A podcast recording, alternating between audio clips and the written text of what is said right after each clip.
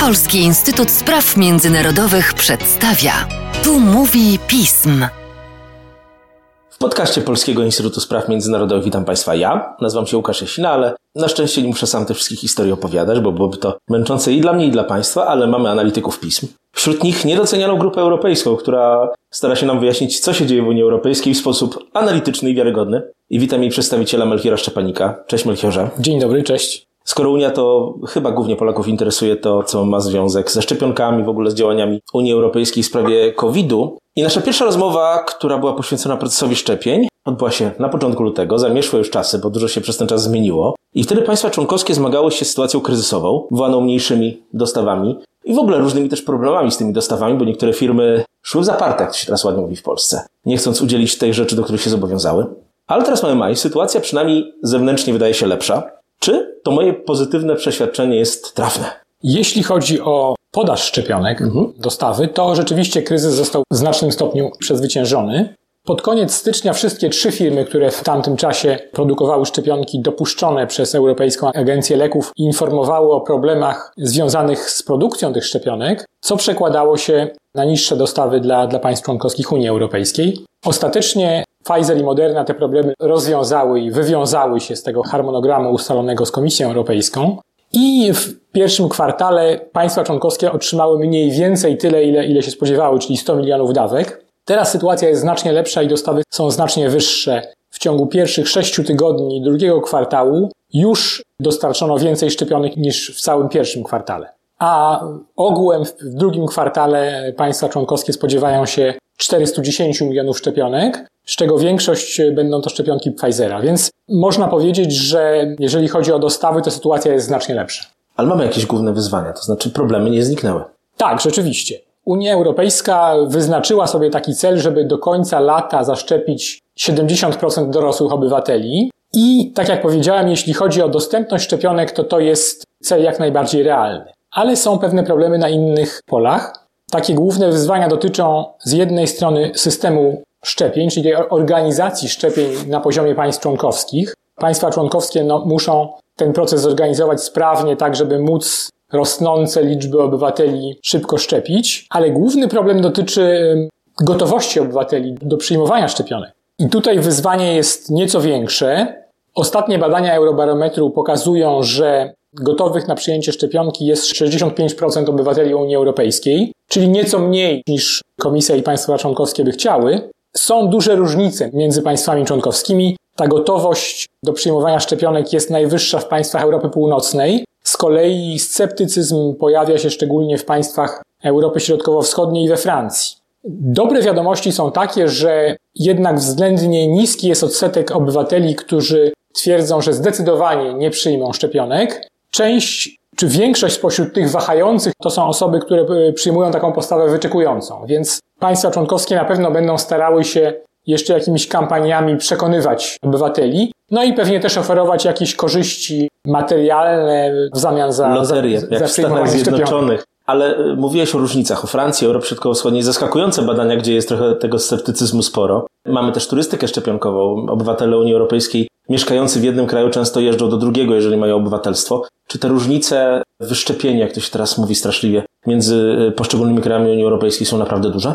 Ogólnie rzecz biorąc, to tempo szczepień jest podobne. Oczywiście są państwa, które wyróżniają się zarówno in plus, jak i in minus. Jeśli chodzi o prymusów, no to tutaj pierwsze miejsce zajmują Węgry. Przede wszystkim dlatego, że Węgry zdecydowały się na zakup szczepionek rosyjskich i chińskich, czyli już na bardzo wczesnym etapie procesu szczepień były w stanie znacznie zwiększyć tę liczbę szczepionek, którymi rząd dysponował. No ale ceną za to było właśnie wykorzystywanie szczepionek, które nie otrzymały jeszcze autoryzacji Europejskiej Agencji Leków. Jeśli chodzi o pozostałe państwa, które korzystają z tego wachlarzu szczepionek, których zakup był negocjowany wspólnie przez państwa członkowskie, no to tutaj wyróżnia się Dania, która zaszczepiła już w pełni 1/5 obywateli.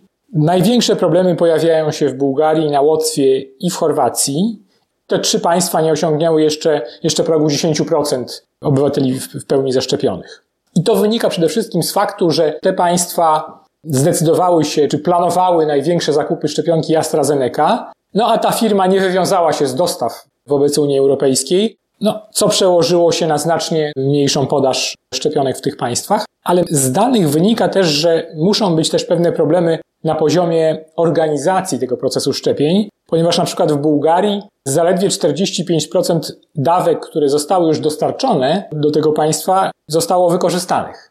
Tymczasem w większości państw ten odsetek to jest około 90%, więc to wskazuje, że w Bułgarii na poziomie organizacji procesu szczepień też muszą być jakieś problemy. Szczególny przypadek to jest Finlandia, gdzie jest bardzo niski odsetek obywateli zaszczepionych w pełni, niecałe 5%, ale za to bardzo wysoki odsetek tych, którzy otrzymali jedną dawkę, więc widać, że Finlandia realizuje taką szczególną strategię, koncentruje się po prostu na tym, żeby jak największej liczbie dorosłych tę pierwszą dawkę przynajmniej przekazać. No i zobaczymy, co z tego będzie wynikało. Ale biorąc pod uwagę też kontekst pozaeuropejski, Joe Biden, prezydent Stanów Zjednoczonych, zaoferował całkiem niedawno, że przekaże sporą ilość szczepionek. Stany Zjednoczone przekażą różnym państwom rozwijającym się. Różne rodzaje zresztą szczepionek to mogą być. Czy Unia Europejska, kiedy zrealizuje swoje zalecenia, procedury, kiedy zaszczepi dużą ilość ludzi, będzie w stanie na podobne gesty się zdecydować? No, myślę, że należy przede wszystkim wspomnieć, że Unia Europejska od początku pandemii dość aktywnie angażowała się w różnego rodzaju inicjatywy mające na celu wsparcie biedniejszych państw w zakresie sprzętu, w zakresie leków, no i też jeżeli chodzi o szczepionki. I jeśli chodzi o szczepionki, taką podstawową inicjatywą to jest taki projekt COVAX, stworzony pod egidą Narodów Zjednoczonych. I celem tego projektu było przekonanie największych mocarstw do wspólnego sfinansowania badań nad szczepionkami i potem ich produkcji. Unia Europejska wsparła ten projekt, państwa członkowskie przekazały ponad $2 miliardy na ten cel, ale nie udało się w pełni zrealizować tej ambicji COVAX-u, jednak w związku z tym, że możliwości produkcyjne firm były ograniczone, to znaczna większość szczepionek na początku roku trafiła do państw najbogatszych, a w związku z tym państwa biedniejsze nie mogły procesu szczepień rozpocząć. No i tę sytuację wykorzystywały Chiny i Rosja, które w tę inicjatywę COVAX albo w ogóle się nie zaangażowały, tak jak Rosja, albo w bardzo ograniczonym stopniu jak Chiny. Te państwa wolały, czy przyjęły inną strategię. One mają swoje szczepionki, po prostu sprzedają je poszczególnym państwom na zasadzie kontraktów bilateralnych. No i oczywiście liczą na to, że w związku z tym wzmocnią swoją pozycję w tych państwach, rozbudują relacje z tymi państwami.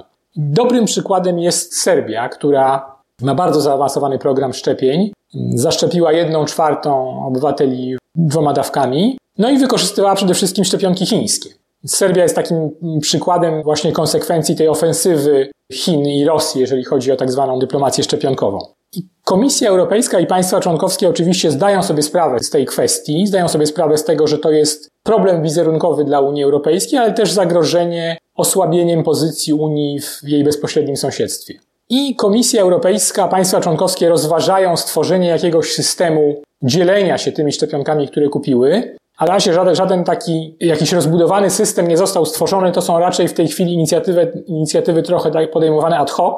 Komisja Europejska sfinansowała 750 000 dawek dla państw Bałkanów Zachodnich. Rumunia przekazała kilkaset tysięcy swoich dawek Mołdawii. Takie dotacje czy donacje na rzecz COVAX poczyniły Szwecja i Francja, więc widać, że państwa zdają sobie sprawę, że w miarę jak ten proces szczepień postępuje i w miarę jak różnice w tym odsetku zaszczepionych obywateli między państwami rozwiniętymi a rozwijającymi się narastają, trzeba podjąć jakieś działania w tej kwestii. Wydaje się, że Unia Europejska zdecyduje się na takie większe dzielenie się szczepionkami, zanim jeszcze osiągnie ten próg 70% zaszczepionych dorosłych obywateli, ale to jest kwestia przyszłości, zobaczymy jak to się rozwinie. Miejmy nadzieję, że pozytywnie, bo bądź co bądź Unia Europejska powinna w końcu zaistnieć jako ten najbardziej pozytywny element propagandy proszczepionkowej, że tak użyjemy dobrego, starego sformułowania. Demokracje w końcu powinny wygrać. Miejmy nadzieję.